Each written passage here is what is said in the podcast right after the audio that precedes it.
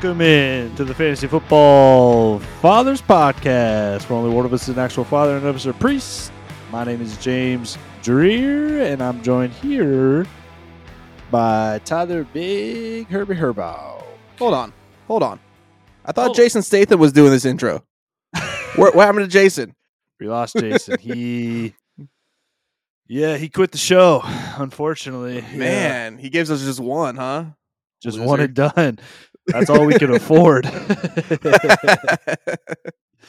yeah, his, his price was a little high uh, for us. So one and done with old Jason Statham. Uh, no stinky fingers tonight. Actually, we are smelling real good tonight.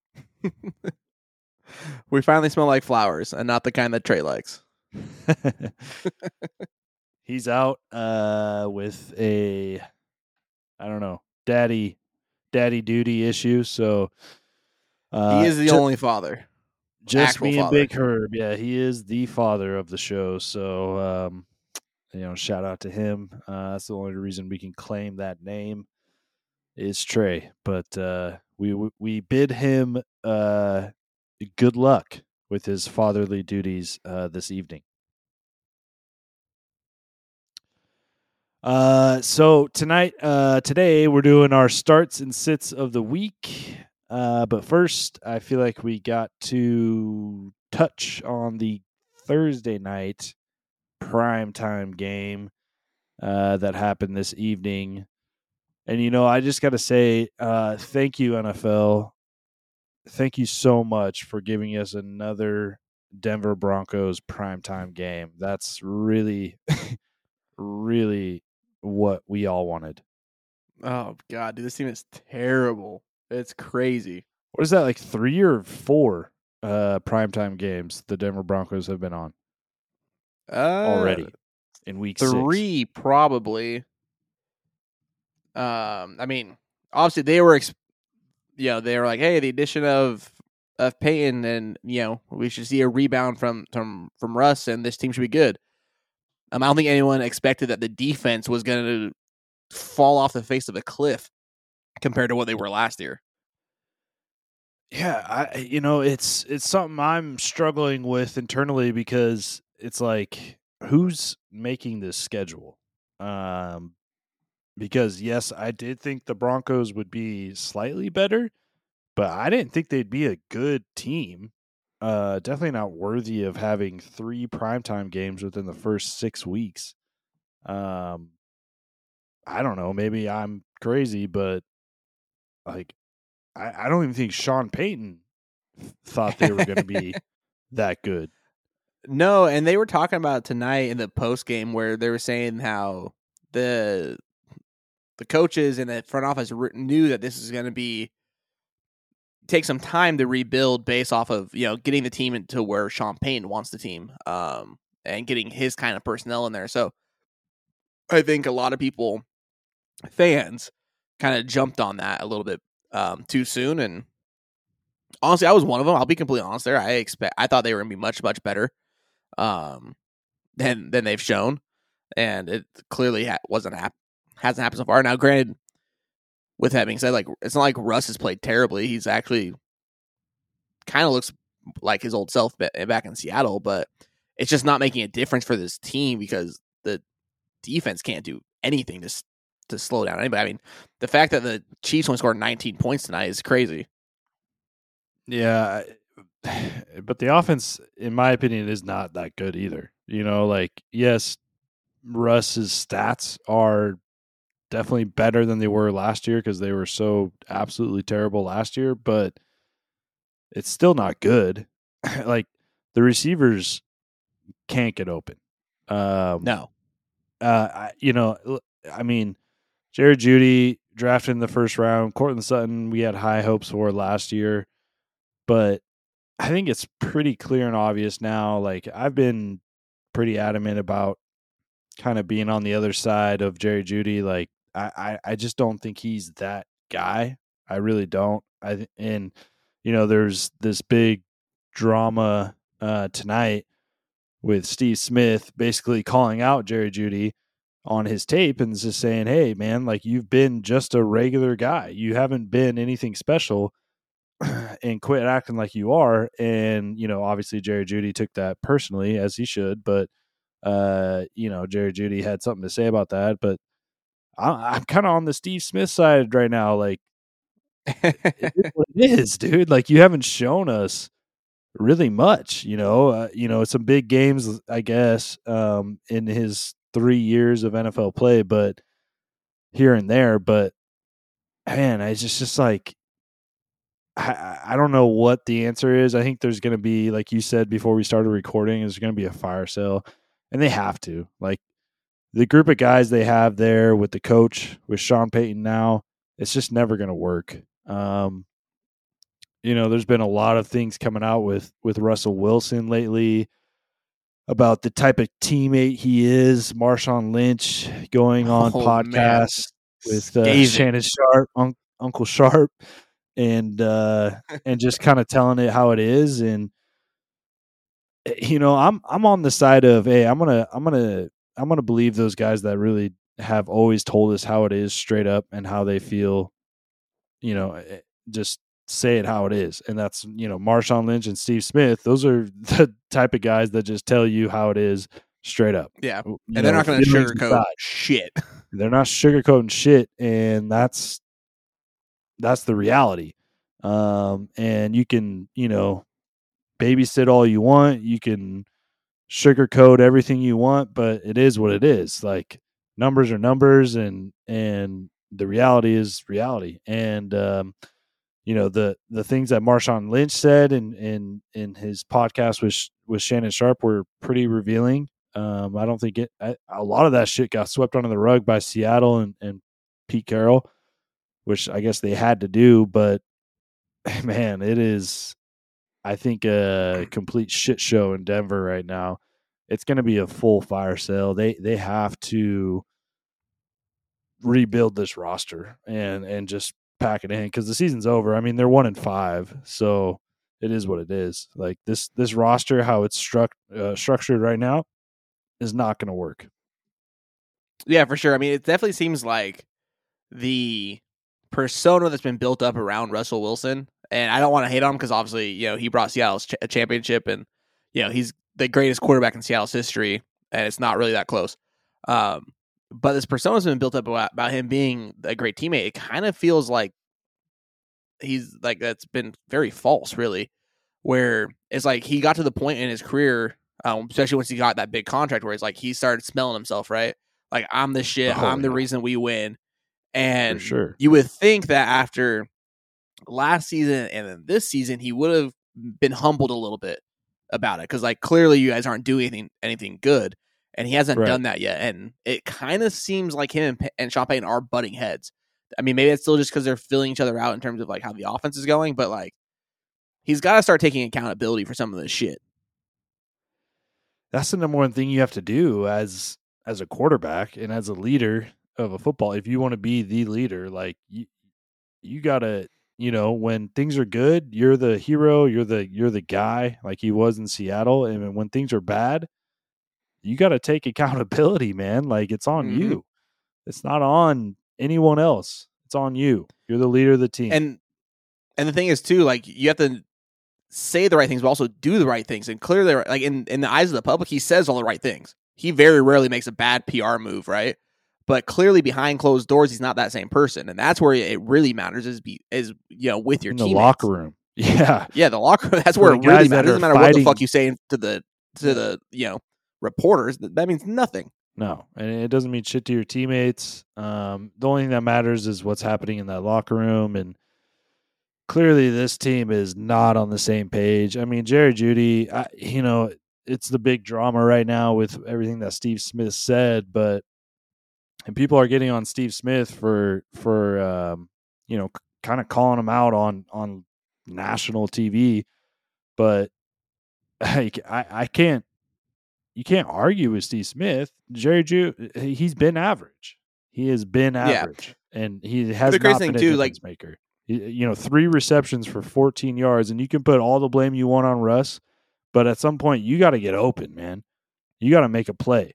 You know, and Courtland Sutton made a fantastic catch in the end zone. Good on him. But that's literally the one good play the Denver wide receivers have made in the last year and a half. Like, Yeah.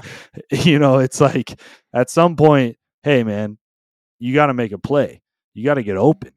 Um, you know, I, yeah, I and- know but you- sometimes it's it's got to come down a little bit to Russ also trusting. Like, like we've seen it a lot where like Russ is dinking and dunking all the way through Yeah. three quarters of game, and then finally it's like, oh shit, we actually might need to try to do something here. And he waits till six minutes left in the game to finally start throwing the ball up and give his receivers a chance.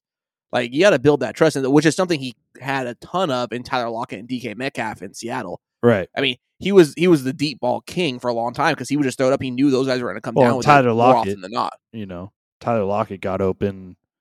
He does get open all the time. Yeah. Like he's a, a That's true. super good, smart route runner. And that's what Jerry Jeudy's supposed to be, is a really elite route runner. That's what he was touted as coming out of Alabama. hmm Um, and it's one thing to do that in college; it's a whole nother thing to do that at the NFL level.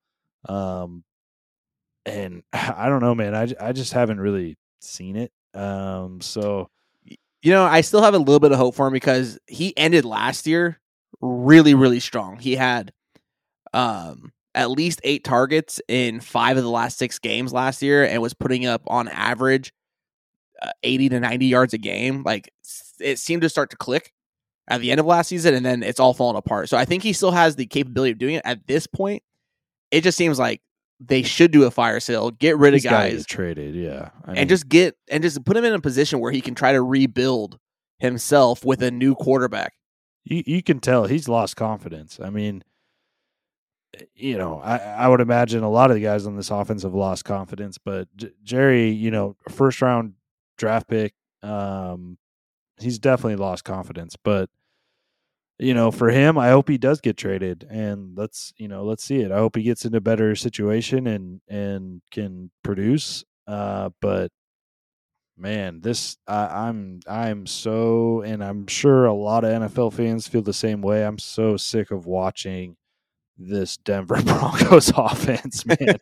like I can't do it. I can't watch another snap. Like it is, Yeah, it's bad. it's annoying to watch, to have to watch.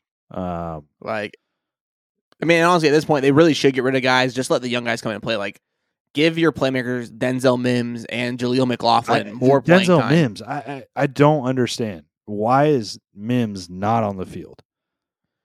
I mean, he's literally the exact type of person you need to take the take the absolute top off of a defense. That dude absolutely screams when he's on the field, and they just don't give him. I mean, the, the dude uh, he runs like a four three flat. Like, come on, give him like let him just outrun some people. He's gonna do it. He showed it earlier this year. He had a couple. He had back to back games where he had 200 yards combined, Yeah, and he kept making deep play after deep play after deep play. Like, give him that chance. That's what he's good at. he he he doesn't see the field and rarely sees targets. It, it makes zero sense to me. I don't know. I, I honestly am trying to figure that out every single every single time I watch the Denver Broncos play. It doesn't make any sense. Um, he's really like the one shining bright spot in in this offense, and and they just don't put him on the field. They don't give him opportunities. So I don't know. I, I don't get it. Um, I've been holding on to Mims in a few leagues. Um, we'll see what happens this week or the the weeks leading up to the trade deadline. I would imagine. You know the the talks have been the Denver Broncos are going to make some trades, so hopefully they do, and and if they do, then maybe Mims gets more involved. But as of right now, I mean this this whole offense is just, eh, you know, the team as a whole bad. is, is really just bad, just all. I mean, bad. honestly, they should be looking to trade everyone outside of Patrick Surtain, and then I would say Russ, but mostly because it, Russ is impossible to trade with his contract. Yeah, that's they're gonna have to tr- do some crazy cap work if they want to get out of that contract. I don't know what I they're mean, gonna do. they're they can't. I mean, I think after next season, it's plausible that they can figure something out, but it's not happening this year. It's not happening next offseason either. And who would trade for Russ right now with what they've seen in the last year and a half? Who's going to trade for Russ and and pay That's that true, contract? That's true. I mean, unless someone there's a team out there that really thinks they're a true quarterback away from contending, and he is an upgraded great. I mean, he he's still gonna be an upgrade over, you know, half the the league, and when it comes to quarterback play. So you know, maybe somebody like I don't know the Giants. Just throwing that out there. I mean, I know they just paid Daniel Jones Russ too, would but love that. He, he would eat that shit up going to New York. I mean, you know, it's kind of a New York kind of has a, a shining bright spot in his career. So yeah. I don't know. If I'm a GM, I'm not I'm not paying that contract to Russ. Come on. Like he's definitely on his downhill as far as his career progression goes and his play.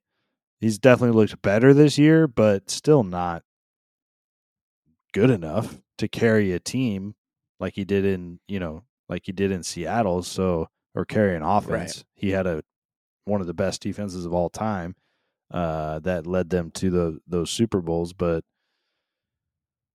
I don't know, man. It's uh, I'm I'm sick of watching it. So I hope there's not any more Denver Broncos primetime games for the rest of the season. um, you're not gonna like it then.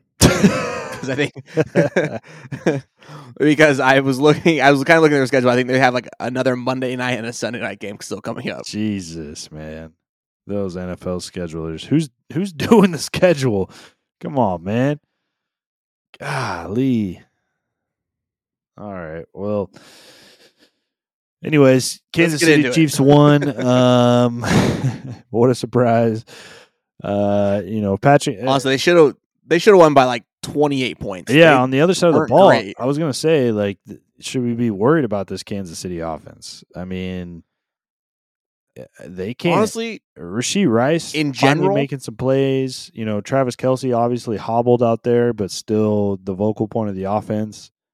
But this Kansas City offense is definitely not as explosive as we're used to.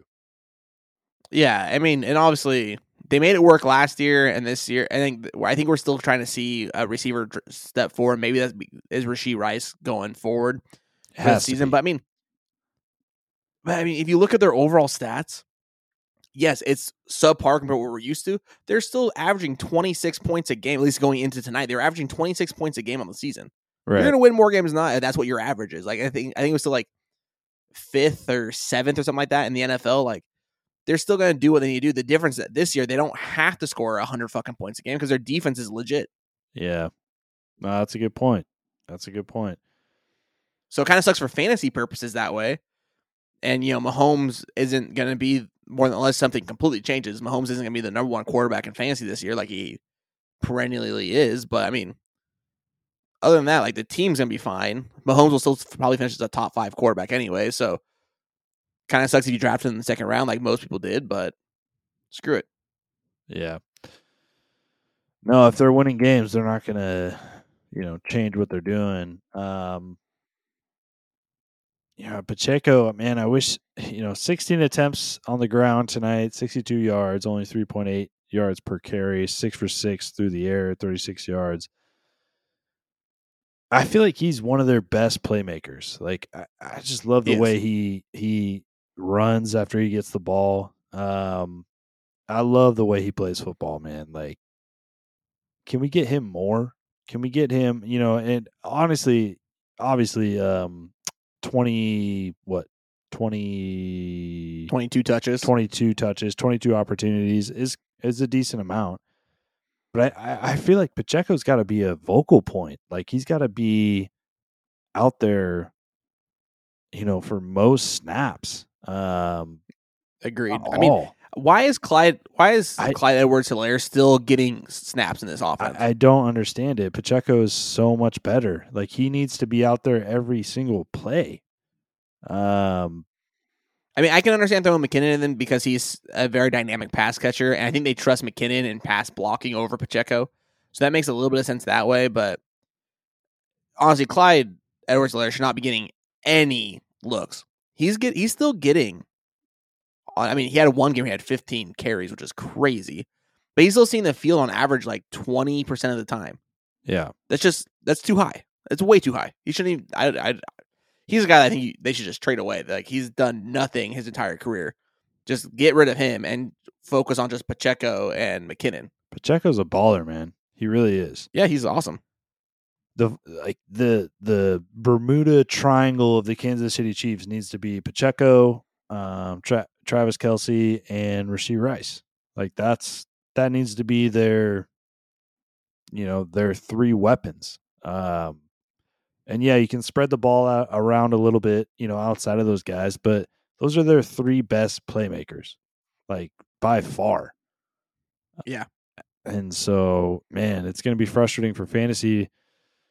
We really need those guys to be kind of the focal point, um, and hopefully that starts to I mean, at this point, but- they, I mean, they obviously the Skyy Moore and Kadarius Toney there, but I think at this point in the, both their careers, we just know who they are. They're not phenomenal players. They are average players. yeah, Kadarius Toney will always show flashes because he's a superb athlete, but I don't. I it kind of seems feels like he doesn't get the NFL. You know, No, and it's it's it's almost this weird like, you know, they traded for Kadarius Toney, and so they want him so badly to be, you know, a playmaker in this offense. Uh, but I, at what point do you just say, okay, you know, he's just not that guy? He Yeah. could be a gadget guy here and there, but let's focus on those those guys that are actually out there making plays uh, week in and week out and showing the effort. Like Pacheco shows the effort every single time he gets the ball. It doesn't matter Oh, what dude, it he is. runs so hard. Uh, Honestly, when he runs, he actually does remind me a little bit of Marshawn Lynch. Throw him the ball Like more. just a guy. Get him, like- get him in space. Let him go, dude. Just let that. He's just a guy. Like you don't like the like a single guy very rarely ever takes him down. You need multiple guys to take him down. Right. And Rashee Rice, I mean, he he was impressive tonight. Needs more volume though. Needs needs more opportunity. Um, in my opinion, he's their best receiver already. You know, um, just Honestly, I don't find you being alone with that opinion. I Just four targets people think that tonight? At this point, just four targets, caught all four for seventy two yards. You know, he made a couple. I mean, a couple of those passes he took at the line or behind the line of scrimmage and took them for yards. Like he's just a talented guy. He's actually really, even though he's a bigger guy, 6'2", 203, um, he's really good with the with the ball just in his hands. yeah, So again, yeah, just give him the ball. Whether it's over the, he's big enough to catch the ball over the middle of the field, but at the same time, give him the short routes to let him just produce after once he has the ball in his hands, and he's gonna do it. He's a phenomenal athlete. you know, I believe in Andy Reid. I gotta think he he sees the same thing we're seeing. Like those are your guys, you know, and and maybe it took you guys six weeks to figure it out, but whatever Matt Nagy's saying, like tell him to fucking hey, this is Andy Reid's offense. Come on, you know, let's let's get the ball in our our playmakers' hands, um, and let's let Pat go to work. Um, so I don't know, man. Quit playing Clyde Edwards Helaire. Limit McKinnon's snaps. Let Pacheco go because this whole like Pacheco can't be a receiver and, and you know be effective in the passing game. It's just bullshit. Like get him the ball Well, we in saw, I mean, space. he, he'll he catch had the ball. Six catches tonight. And he he'll- six catches tonight. Like he clearly can catch the caught ball. all of them, and he'll you know break tackles actually and make plays. So, God, you know, for fantasy, it's just frustrating. That was a really frustrating game to watch. Honestly, I'm glad they limited the Taylor Swift shots because that would have sent me over the edge. But I she is somehow, some way, someone who's not affiliated with the NFL at all has become the story of the NFL. yeah, she has. Yep. Like what? like yeah, she's dating an NFL player. Cool. Like That's it's not that big a deal. That's the world we live in, buddy. And every other commercial you see is going to be Patrick Mahomes and Travis Kelce. Jesus Christ. How many more companies want to get in on the? Oh man, I know Kelce. Like I feel like I didn't see him in a lot of ads until this year, and Oh then all of a sudden he's in like every freaking ad. every commercial, like marketing teams. Let's get a little bit more original, maybe a little bit more creative, and not all use the same exact people for our commercials. I mean, all he's doing though, with especially with, I, I mean, obviously, I'm not gonna like hope that their their relationship's terrible and there's a demise. Even though it probably will be because Taylor Swift has a great track record in her relationships. Uh, but like, all she is really doing is boosting the fuck out of his net worth. oh, for sure. It's just gonna be more and more people wanting him to be in the commercials and doing different type of promotional shit on social media. Like, all he's doing is adding major, major money to his bank account. For sure. Yeah. Good for him, man. Um, all right. Good on you, mate. Good on you, mate. Let's get into these. Oh, Wait, Uh, wait, wait, wait. What? Wait, did Jason make a cameo? What was that? Did, did I hear that right? That was the Australian Jason. ah, okay, okay. Australian Jason. what? That was like Irish. Irish Jason. I hope you got your Jameson there, Jason. Just a shot of whiskey before we get into these starts and shits of the week there, bud. I don't have a shot of whiskey to take with you. I would. Well, um, Just so you guys all understand, we are virtual tonight. We are not in the same room. We are doing this via Wi-Fi. yeah, virtual. I'm in uh, good old Portland. A lot of poop on the streets and homeless doing drugs everywhere you walk, man. It's pretty cool. Beautiful. Beautiful. Yeah, try. Make sure you don't get stuck by a fucking needle in your ankle. All right. Uh let's get into these starts and sit. Apologies to everyone who's listening from Portland. I mean, they know what it is. Just take a walk downtown. Hey, there's nothing to hide here. Like it is what it is. Um your downtown sucks. I don't know what to tell you. the only city in the U.S. where heroin's legal. What? fucking insane. Uh, don't wear a nice watch uh, if you're walking around downtown Portland. Oh, so so you left your Rolex at home? Then that's what you're saying. Rolex is staying in the hotel. Uh, all right, starts and sits of the week. Uh, buys this week: Green Bay Packers and the Pittsburgh Steelers. So uh, those guys will not be available for your your lineups. Keep an eye out for that. Um, let's start at the top here, I guess. Uh, we want to start with the quarterback position. yeah, why don't we start with Trey since he's not here anyways? Yeah, Just get his out of the way. You know, just. Ugh. Um, Trey start of the week at quarterback is going to be Justin Herbert. They are playing the Dallas Cowboys. Um, Herbert, this is Trey's quote. Herbert has quietly been the most consistent quarterback through five weeks, finishing between with at least twenty points in every week so far. He does get the Dallas defense, um, who was just torched by Brock Purdy for four touchdowns. Called it. And uh, Herbert is always going to be a must start, but he thinks he should be a top five finish this week. And honestly, that's a good point. So since Trevon Diggs went down with the ACL tear, they went from the second best passing defense to the 30th best passing defense in the league. One guy has made that much of a difference, which I find absolutely insane. And I know Trevon Diggs is an amazing player and a great cornerback, but the fact that apparently he leaves the field and the rest of the team forgets how to cover people is insane to me.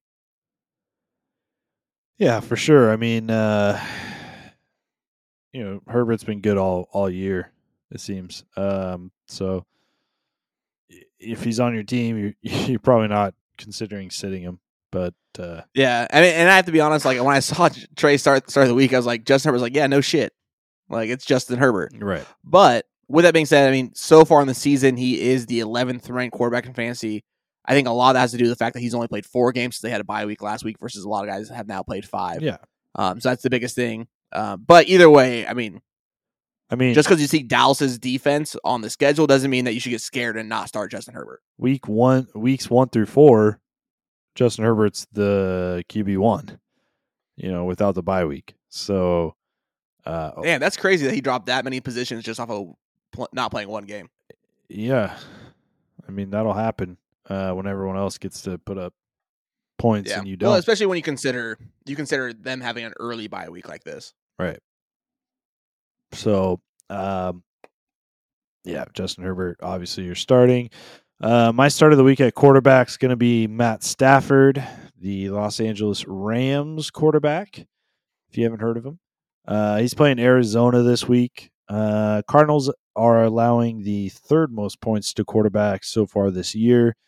Uh, Stafford and the Los Angeles Rams right now are second in pass attempts. Uh, Stafford is also fourth in passing yards. Um, in my opinion, the passing offense is potent. Uh, has looked really, really good, um, and looked really even better good with Cooper Kupp back last year.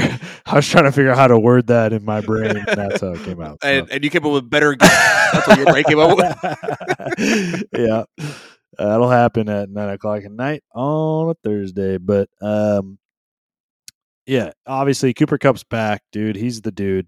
Um, he and he, you know, looked exactly uh how he left us.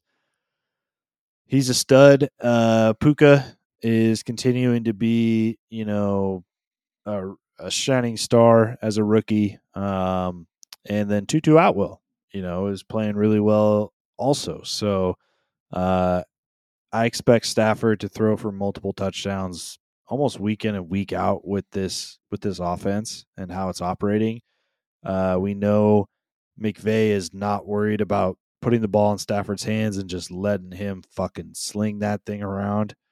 And I love that. And so Matt Stafford against the Cardinals, yeah, he should be started if you have him. Absolutely, and I mean, Stafford's no longer the type of guy that's going to give. He's not like from the early Detroit days or even his first year in in LA where like he's just killing defenses on his own. He's taking a step back. He's 35 now, getting a little older. But he's just at this point in his career highly, highly efficient. He just he just knows where to put the ball on any play. Dude, he's so right? smart. He's he's such a good quarterback. He's so good, man. and he and he now no longer has to be the gunslinger he was in Detroit, where like he's trying to force balls into into places where he shouldn't, and he had like super high interception. Um, basically every year he was in Detroit. Just trying mean, to make plays. He's a footballer. Yeah, Like he's Yeah, a football but- player. but now he's smart enough, and he also has the talent around him in Right. Cooper Kupp and Puka Nacua, who just know how to get open. And he really only had that for about half his career in Detroit when he had Calvin Johnson. When, but you know that's easy. You could just throw Calvin, throw the ball in anywhere near Calvin Johnson's direction. He's going to come down the ball. So But he didn't really have anyone else around Calvin. No. And then if you look at once if you look at his numbers once Calvin retired and he had nobody out there, I mean, like he he made really subpar players look great. Like DJ Chark had some great seasons in Detroit and we all and since then he's been terrible Dog basically. shit. Yeah. So no, Stafford's honestly he's a great play and he should destroy Arizona this week. Arizona's a somehow not a worse dumper dumpster fire than the Denver Broncos. Can I just say this uh, also as a as a Packers owner, real quick? Like, so much respect for Matthew Stafford, like as a football player, um, and as a quarterback. Like, just so much respect, man. Like he is, man. Like, could you imagine this guy in his prime? You know, with this offense On a and with, decent team. with Cooper Kupp in his prime and and all Oh. that, and or if they in Detroit would have just surrounded him with a little bit more talent, like Yeah. he is so good, man. He is so so freaking good. If you just if you know ball at all and watch him play, and if you're a young quarterback that's trying to learn how to play the game, Matthew Stafford is a great quarterback to watch. Like, just he is through and through a quarterback and an incredibly good football player. And so, yeah, he's my start of the week. But I just want to say that, Yeah. you know, a lot of No, that's fair. And kind of just to piggyback off that, looking at it from another standpoint, could you imagine what these Detroit Lions teams would have looked like if they didn't have Matthew Stafford? Oh my god. Oh my god. Like they've been top, oh they've been top five picks for ten years running. Oh my god. Terrible. Yeah. No, that's a good point. yeah. I mean, he literally carried that team and he played hurt too on shit teams. He would play Yeah. hurt. He still does play hurt, but like on absolute shit teams that had zero chance of winning the Super Bowl, he would he would play through serious injuries. Um, so a lot of respect out there for Matthew Stafford. Absolutely, absolutely. So, um, all right, my start of the week. I'm going to go with Trevor Lawrence. Um, he's playing the Colts this week, and I know many people, myself included, expected a big breakout season from Trevor Lawrence this year. He was, you know, he's been the second year under, under Doug Pederson. He looks so good for most of last season, but this offense hasn't been quite clicking. It's been honestly pretty mediocre for most of the season, except for Travis Etienne last week. Um, but playing the Colts just seems like the best chance for them to kind of build on what this offense could and eventually be. The Colts are giving up the fifth most points to quarterbacks on the season. Um, in his last three starts against the Colts, he has uh, Trevor Lawrence has averaged over 20 points per game. So I expect that to be to continue, and I expect this passing offense to finally get it going this week, and having not just one receiver produce. We've seen Christian Kirk have a, good, a couple good games. We've seen Calvin Ridley have a couple good games. I think at this point we're going to see kind of the entire ensemble have a good game together finally for once. Yeah, I like that. Actually, my wide receiver start of the week might be a nice little stack with your quarterback start yeah. of the week. Yeah, and honestly, I have that stack in a couple of leagues, and it's kind of been let me down this year. yeah, me too, me too. But uh, brighter days are ahead. I think. Uh, I I truly believe that. So, um, but let's move on to running backs before we get into that. Um, oh, we got to do our sits. Oh, quarterback sits. Yeah. All right. Uh, okay. My quarterback sit gonna be a little spicy. Might bite me in the ass. We'll see. uh, but right now, I I truly believe you know, and I, I don't love basing my starts and sits off of you know what people have done at home versus away. But when you really look and dive into what Jared Goff has done at home versus what he's done away, it's pretty surprising. Like the the the variance is crazy. Like the differences are are nuts. Uh, this week he plays the Bucks in Tampa Bay, uh, but on the road, Goff has only scored more than 15 fantasy points uh, just once in his last 10 road games, going back to last season. Um, in those games, Goff has just eight touchdowns and has only averaged 11.7 fantasy points per game in that stretch.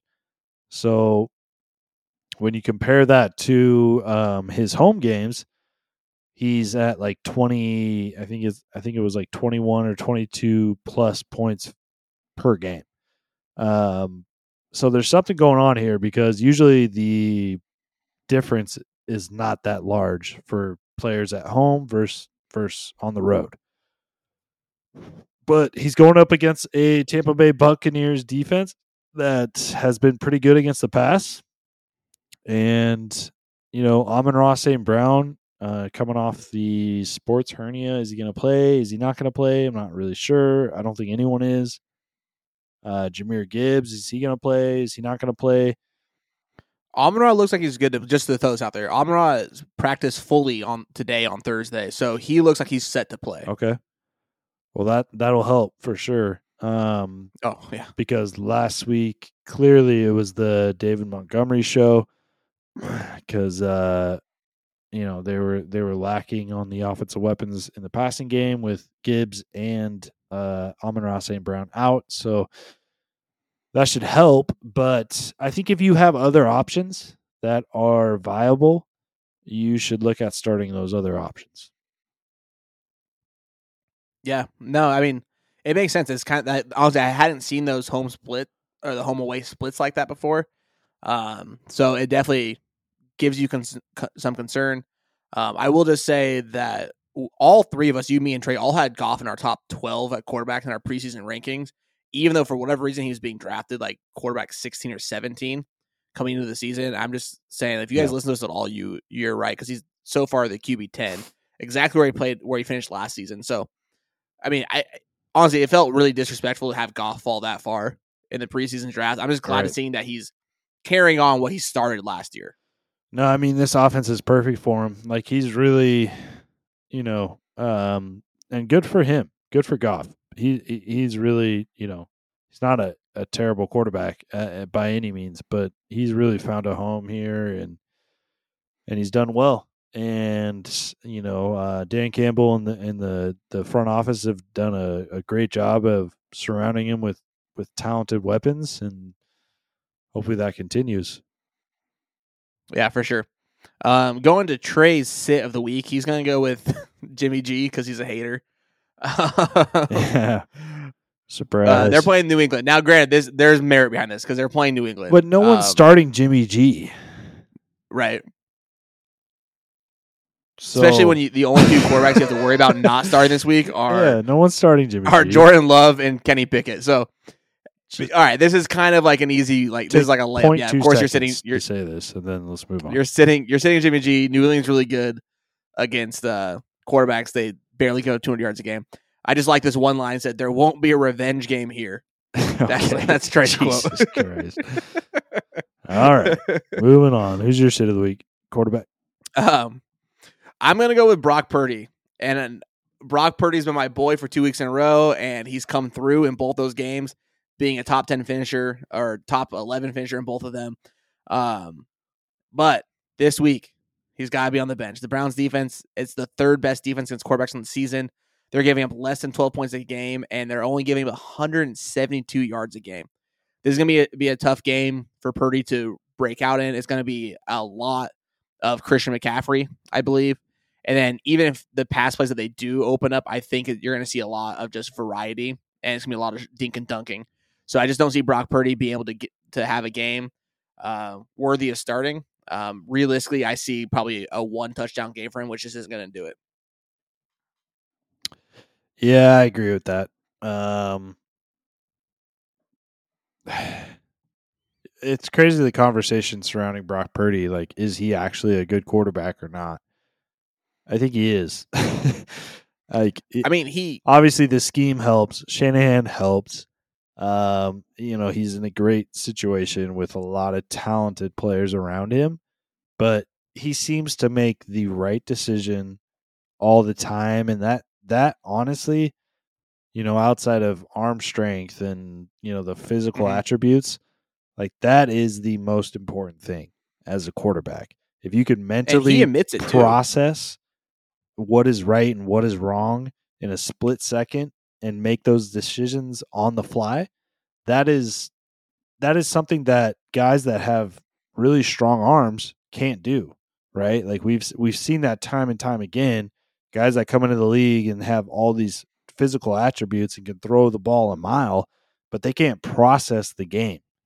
Brock Purdy can process the game and I think the Mhm. NFL misread Brock Purdy on the you know the the the scouting reports. Like I, I really think the NFL missed here. Like Brock Purdy was Well- was chosen as you know the last pick in the draft, and man, kid smart. Like he he he he really can process things quickly and and make the right decision time in and time out. So is Brock Purdy, Brock Purdy a good quarterback? He might not be the you know the most physically gifted guy out there, but yes, he's a good quarterback. He can make the right decision, and that's all they need him to do. Yeah, I mean, there's a pretty famous quarterback that was also uh, misjudged coming out of college. Yeah, Not the biggest arm, Yeah. not the biggest guy, yeah, but could read defenses taller, extremely well. but yeah, slightly taller. Um, you you might you might have heard of him. Um, he is only the winningest quarterback in NFL history. He's got seven rings. Um, you know, you you might know about him, but um, honestly, what it comes down to really is in the he does he have as high of a ceiling of of a Patrick Mahomes or or Josh Allen? No, because the physical tools aren't there. And he admits that he's like, I'm not the biggest guy. I don't have the best arm. Um, he even says like my arm my arm strength is very average, but I process the game quickly, and so I can make the best reads. And right, that's going to get you a really long ways. Is he ever going to be like that perennial all pro type of guy? No, but that's okay. And when you have a team like the Niners that have so much fucking talent around him, I mean, by far the best probably roster from one to 53 in the NFL, um, he's going to win you games, period. yeah. And I, I think another misconception at the quarterback position is, oh, um, you know, guys are going to be able to get better at at reading the game. Yes, he has a super strong arm. He needs to get better at processing the game. And I think it's undervalued how how valuable that talent is. Like Mhm. that is not easy. Um y- and it ha- and a lot of that comes down to having the mindset of the quarterback. Like you could be that super athlete, but you have to be able to realize like, hey, I can't rely on my on my athleticism in the NFL. It's not possible. Everyone in the NFL no. are the are really the best athletes in the world. Like you don't have there's no other sport where you have 300 pound men running sub 500s. You know, like you don't see that. You don't see in college or any place else, you know, 250, 260 pound linebackers that will literally outrun you. And and the thing the thing about it is is by the time you get to the NFL, it's too late. Like you take a Justin Fields versus Brock Purdy, right? Like that that is ingrained in you from you know when you start playing football. Brock Purdy from the time he started playing football has always been a smaller guy, not the biggest arm. Like he had to develop those traits at a very young age. Justin Mhm. Fields did not. Justin Fields could Yeah. run past everybody on the football field every single week, you know, from from juniors to high school to college and now in the NFL is still doing that, but and now it's catching up to him because he's playing against, you know, elite athletes like he is. And so it, eventually it does catch up to you and and it takes a long time to develop those traits to be able to process the game, the passing game like Brock Purdy does.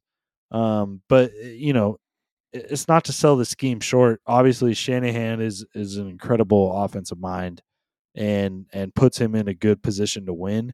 But you still have to be able to make those decisions on a split second basis and and make those throws. So yeah, Yeah. you know, it's nothing. We're getting on a tangent here with Brock Purdy. Obviously, you, think you should start or sit him this week, which is which is fine. But I just wanted to touch base on the whole argument of is Brock Purdy actually a good quarterback or not? I think he's a good quarterback. Yeah, and honestly, just to piggyback on that, again, I don't want to go too much longer on this because we've been on it for a minute. But um, on their, they just played what Monday or they played Sunday night against Dallas, right? And they were uh, one of the reporters saying that they were talking, they were you know all the research, blah blah blah. They said that when he was his first year playing football, when he was a little kid, he's like you know six, seven years old, whatever it is. They asked him what position he wanted to play, and he said quarterback. And they're like, all right, cool. What other position do you want to play in case that doesn't work out for you? He goes quarterback. That's all I ever want to play was quarterback. Where I think a lot of these other guys, they, because a lot, especially on on you know pee wee football teams, you put your best athlete at quarterback because he can throw the farthest and you run the fastest. So you he can just make the best the most amount of plays for your team. Where Brock Purdy has always just wanted to be a quarterback and had never cared about relying on athleticism like a lot of other guys do. Yeah, hundred percent. All right, uh, let's move on to running backs. Um, at my running uh, gyms, running back start of the week, I have uh, Raheem Mostert. He's playing Carolina this week. Uh, Mostert's had 15 touches a game. Uh, Achane, a Chan is out. Um, Jeff Wilson, he's coming back off the rib injury. I don't know how much game, uh, how many snaps, you know, Jeff Wilson's going to be out there for coming off the rib injury. It's first game back. Other guys in the backfield are Chris Brooks and Salvon Ahmed. Um, I think Look. it's just Ahmed, but okay. Ahmed. Um, I don't know, dude. Uh, that's my point, though. Is Mostert's going to be a workhorse? So, uh, you know, Carolina they're giving up the second most points uh, per game to the running back position. David Montgomery had twenty plus uh, last week on him. So Mostert, I think, has a big game. He's the workhorse here. Uh, with the best run scheme in the NFL, maybe outside of the 49ers. Yeah. Mostert Granted, should- it's, is granted, it's the same run scheme, but exactly. So, um, obviously, I agree with you here. I'm gonna call you out a little bit because he is the RB two on the season. Mostert? Yeah. Yeah. So I think you're probably starting him anyways, but calling out just a little bit on that one, but that's all right. I mean, completely agree. There's a pretty good chance he gives you 20 points in the first half. Yeah, I mean it was it was kind of questionable though, right? Like he was coming off the he had a little bit of an injury. Yeah, I mean coming into the season, we didn't, you know, it, it was up in the air. We all thought that he, you know, we literally on this on this podcast have called him the most hurt uh, for uh, two years now. So, all right. Well, who's your start of the week? well, let me uh, let me jump into Trey's real quick. He's gonna go with James Cook against the Giants. Uh, he's Trey says he's getting a great matchup against the Giants. Very true. They're giving up over 110 yards a game and have given up seven touchdowns to running backs on the season. He'll have a good game. Um, not a bad start there either. He's had a really poor game last week, but for the most part, is actually been one of the most prolific running backs that the Bills have had in like six years. So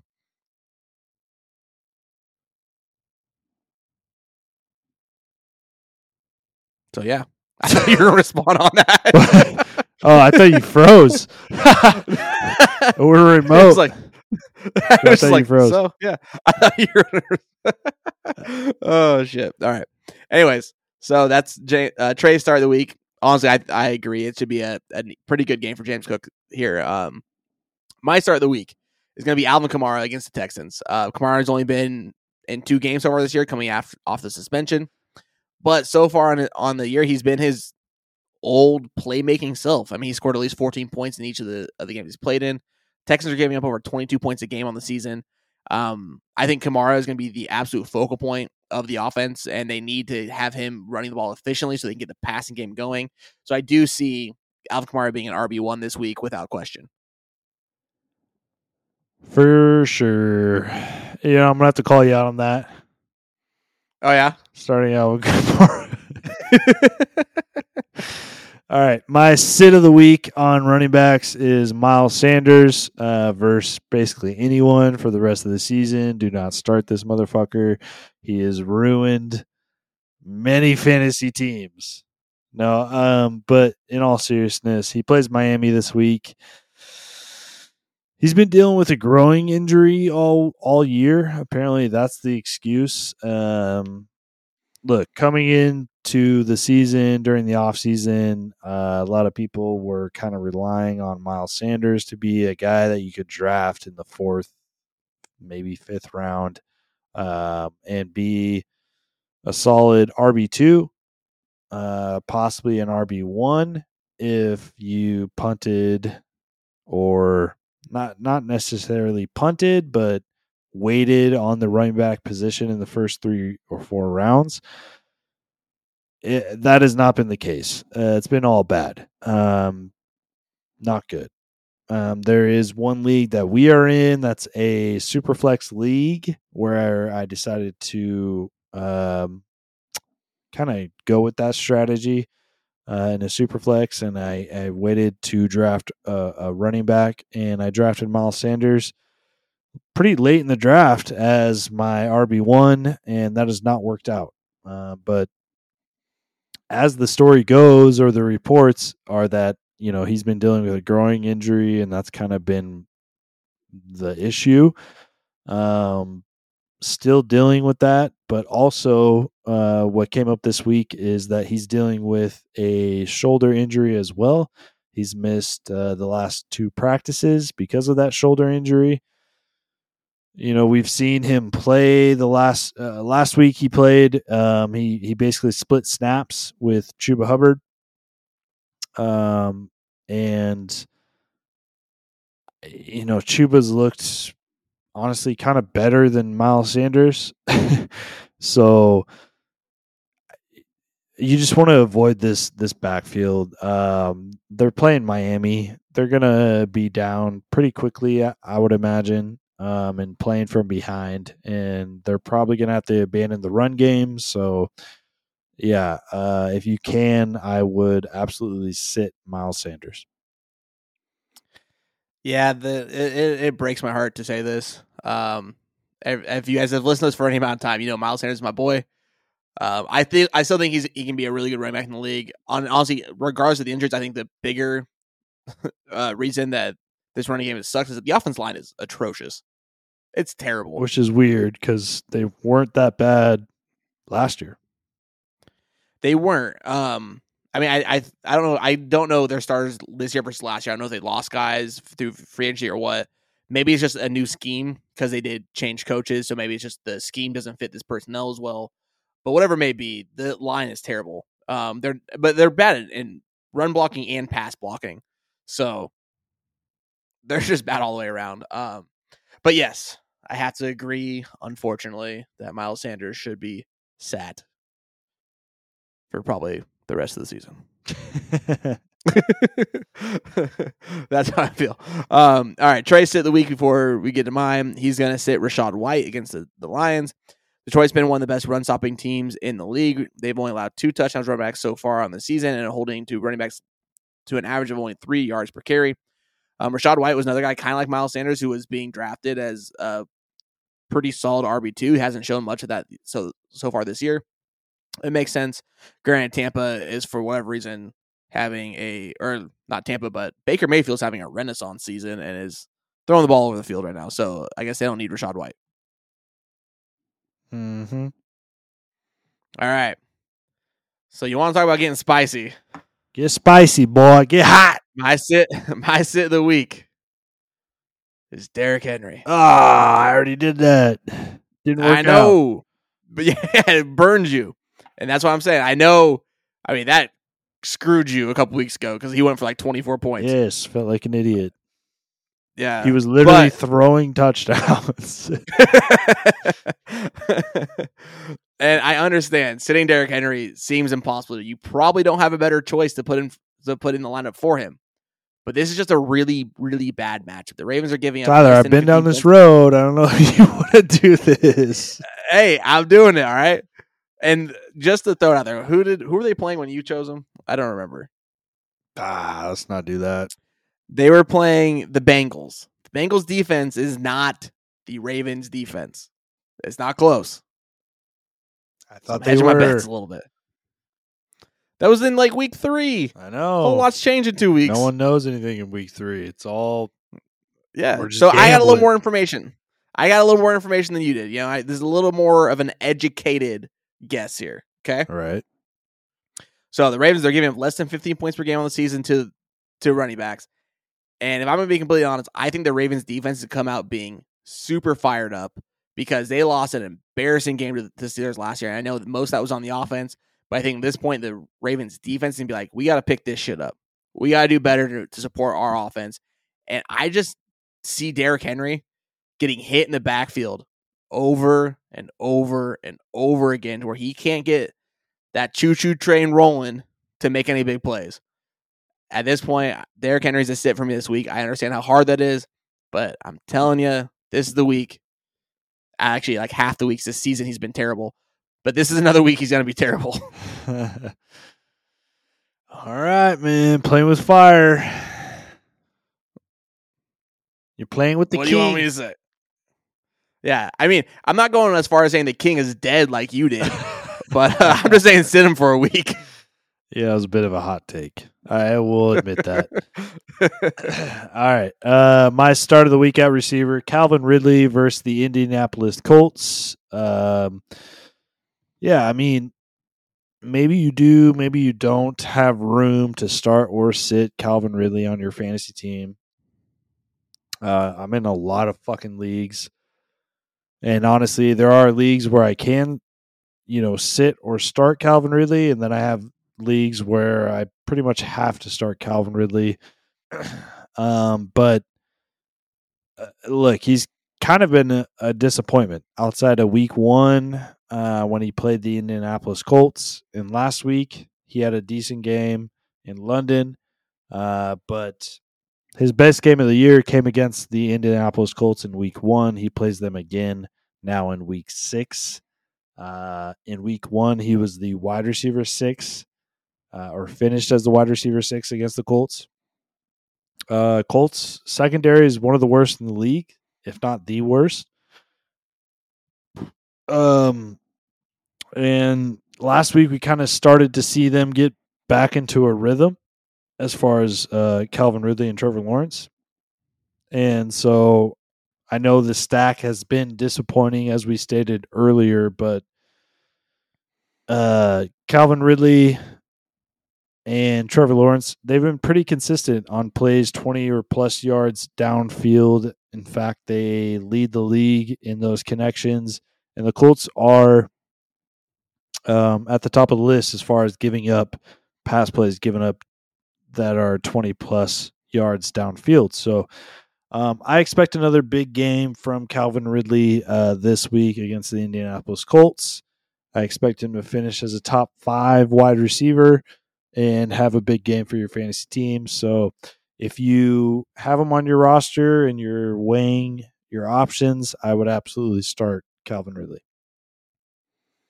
And seeing that I have Trevor Lawrence as my start of the week and you have Calvin Ridley as your start of the week, it means they're just going to go off because we actually do go into these podcasts kind of blind to what the other guys are picking. And so the fact that we both expect this offense and these two guys individually to go off, I almost guarantee you that's what's going to happen. Oh, for sure. So, like it.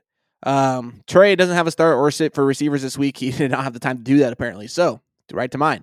I'm going to go with Chris Godwin against the Lions. Uh, Mike Evans, he did return to practice today in a limited fashion, but he is still dealing with that uh, hamstring injury. So it looks like he'll probably be able to play, but either way, he's going to be hampered.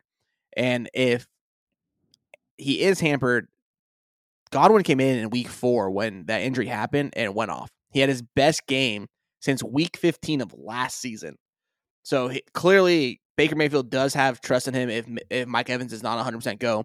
Detroit has not been as bad of a defense last year as they were this year, but they do, do still struggle. So I do expect Chris Godwin to have a big game here against the Lions. I like that pick.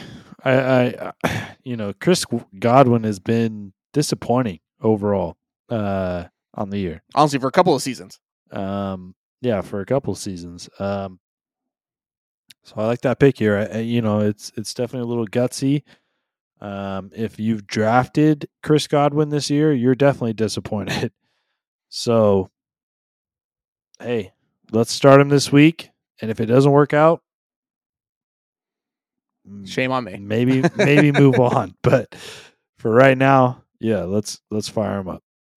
All right, my sit of the week at wide receiver. Sit of the week at wide receiver is Terry McLaurin versus the Atlanta Falcons.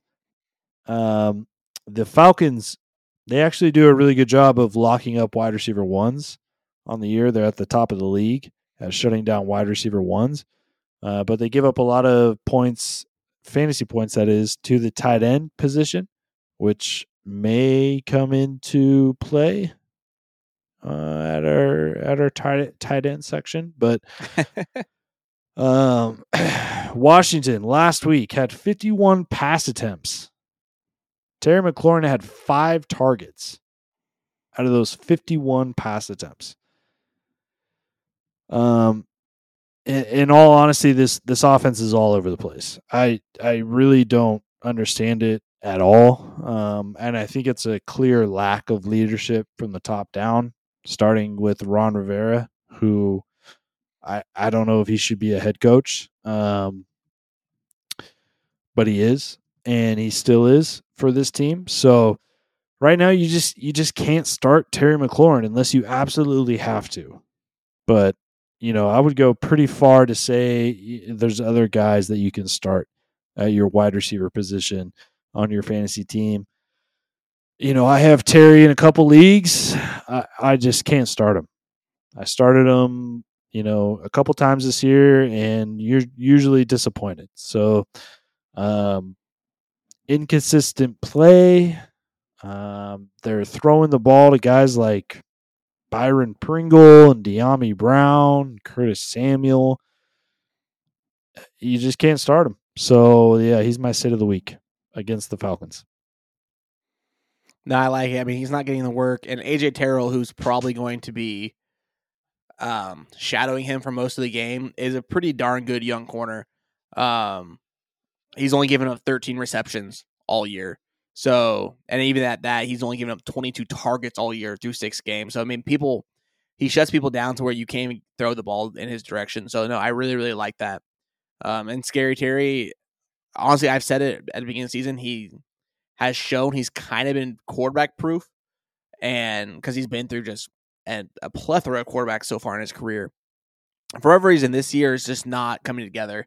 I'm not sure why, but that is the case. So, um, my sit of the week is going to be Chris Olave versus the Texans. Um, another guy here that we were kind of expecting a big breakout season. You know, he was finally getting paired with a NFL quarterback in Derek Carr, who isn't the best quarterback, but he is a guy who who can make make a lot of all the throws you need to. Um, but as I said earlier, I expect this to be a big game for Alvin Kamara.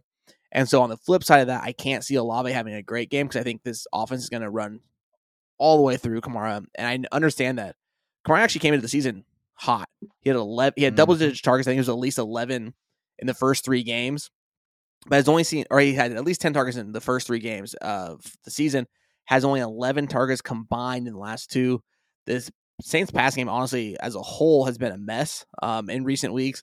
I just don't see them riding the ship against Houston this week, who they are really good, good against receivers, um, third best in terms of giving them points, but they're poor against against halfback. So I expect Alvin Kamara to have a big game. And so the you know reverse side of that coin is that Chris Olave has a poor one. Yeah, I mean, man, it sucks because Chris Olave is so talented, but man, what a disappointment it has been this year. And I think a lot of that has to do with Derek Carr maybe having the shoulder injury, not being able, not as confident as he normally is throwing the ball down the field. And uh, that's obviously affecting Olave and his production. So, you know, in dynasty leagues, obviously, if you have Chris Olave, hold on, it's going to get better. But for right now, yeah, man, it is it is tough for redraft leagues for for Chris Olave. Yeah, and honestly, I think he'll still get better as this season goes along as too. Once him and Carr have more rapport. Um, but yeah, it's been a little bit of a struggle so far this year, and it's kind of surprising. All right, uh, at the tight end position, my Jim's start of the week: Logan Thomas versus Atlanta. Just talked about this earlier. Atlanta does a good job at shutting down outside wide receivers. They have some good cornerbacks. They don't do as good of a job shutting down tight ends. So um, I expect Logan Thomas, who's became kind of a focal point of this offense, to really start to, uh, you know, consistently be a weapon in this offense.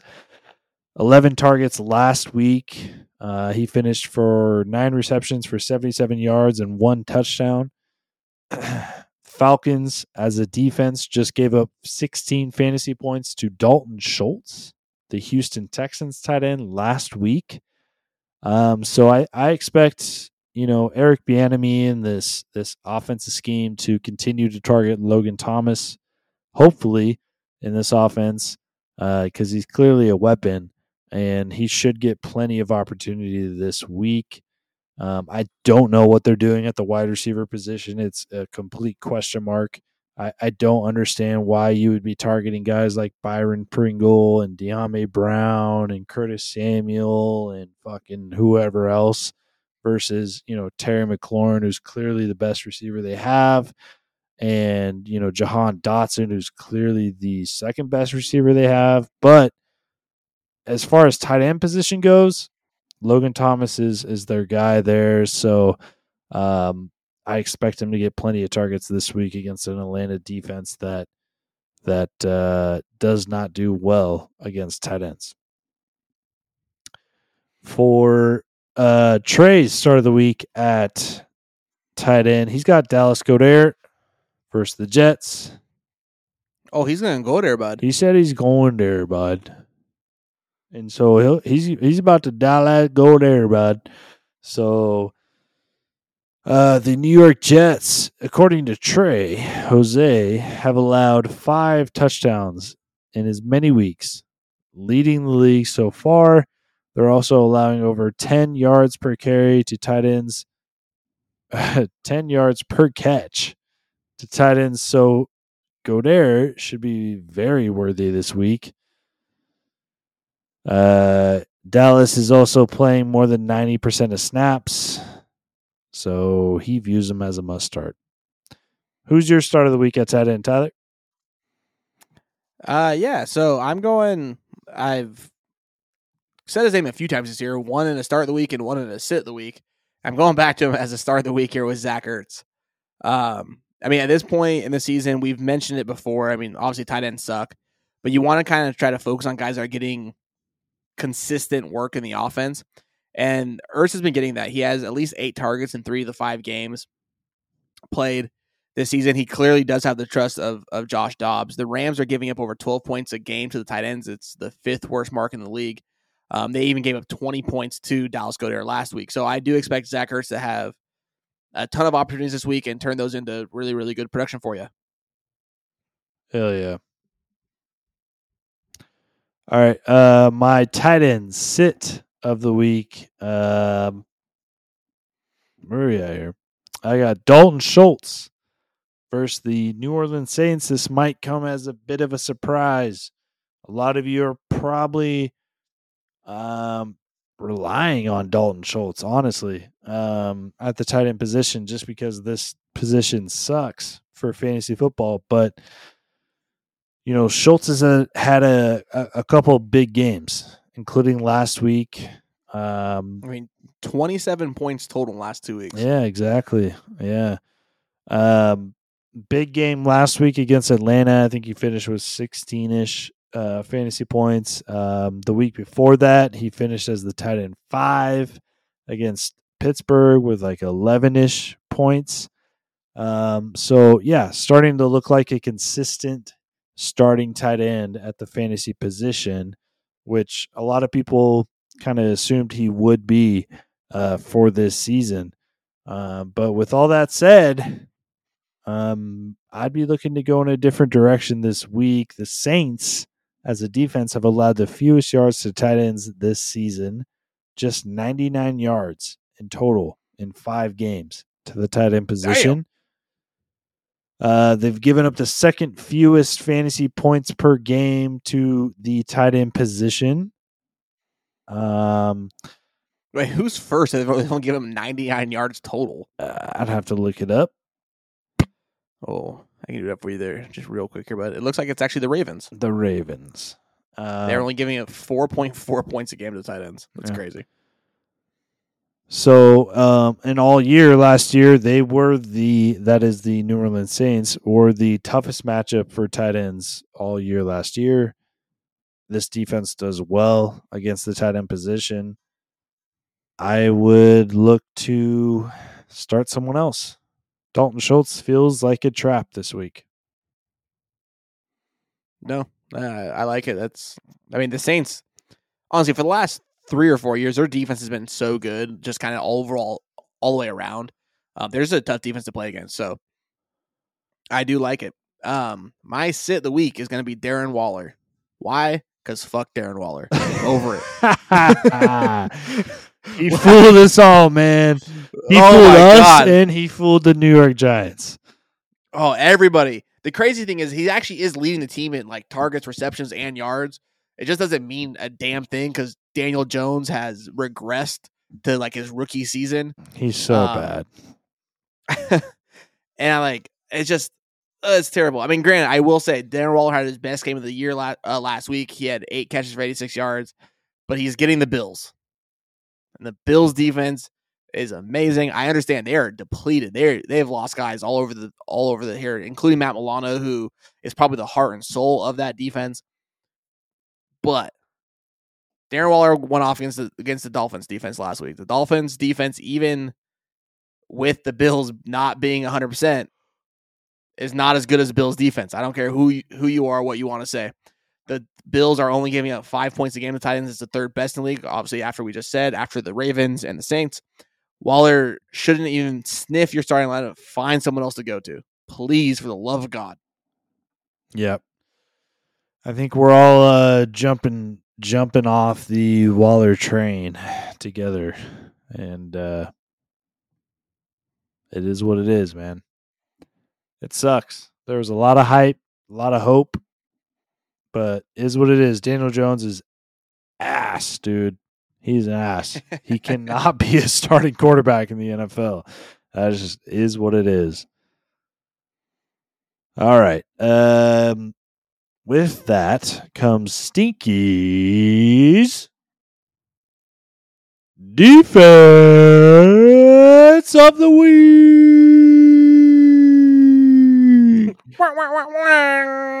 Yeah, so uh, Stink threw in uh, one defense here that you might be able to pick up off the waiver wires the Jacksonville Jaguars defense and special teams uh, facing the Indianapolis Colts.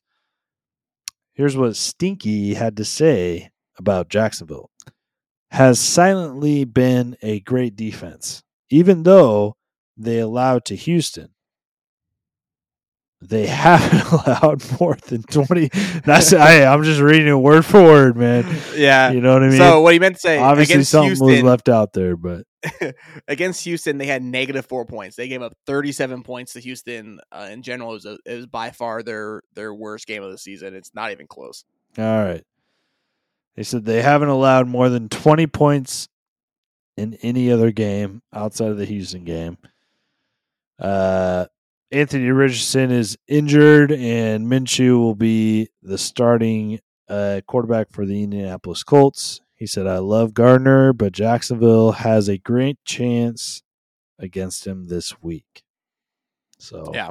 And to put it a little bit in perspective, you take away if you just remove the Houston game from from their points this year, they are averaging 11 and a half points a game as a defense. If you just remove that one game, so they are a solid defense. Um, and yeah, we all know that Indianapolis's uh, offense hasn't been great. Should be interesting to see what happens with Gardner Minshew at the helm. But uh, no, I think it's a good pick. all right. Big Herbie approved. Well, that'll do it. And I totally forgot I had drops this whole time. Ah, and that's how we're gonna leave you guys. I totally forgot. Man, would have been such a better episode if I would have remembered. I would have hit it out the park. Just get them, get them all in right now. All right. If you're still listening, I appreciate you.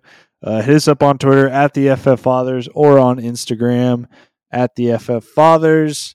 And uh, thank you again for listening. Uh, we will catch you all next week for week seven waiver wires. Holy shit. The, the season's flying by. So uh, we appreciate y'all listening. And uh, we will catch y'all next time. Thank you and goodbye. Bye.